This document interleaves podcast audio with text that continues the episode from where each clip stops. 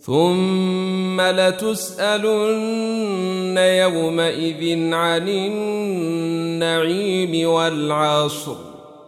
إن الإنسان لفي خسر إلا الذين آمنوا وعملوا الصالحات وتواصوا بالحق وتواصوا بالصبر ويل لكل همزة لمزة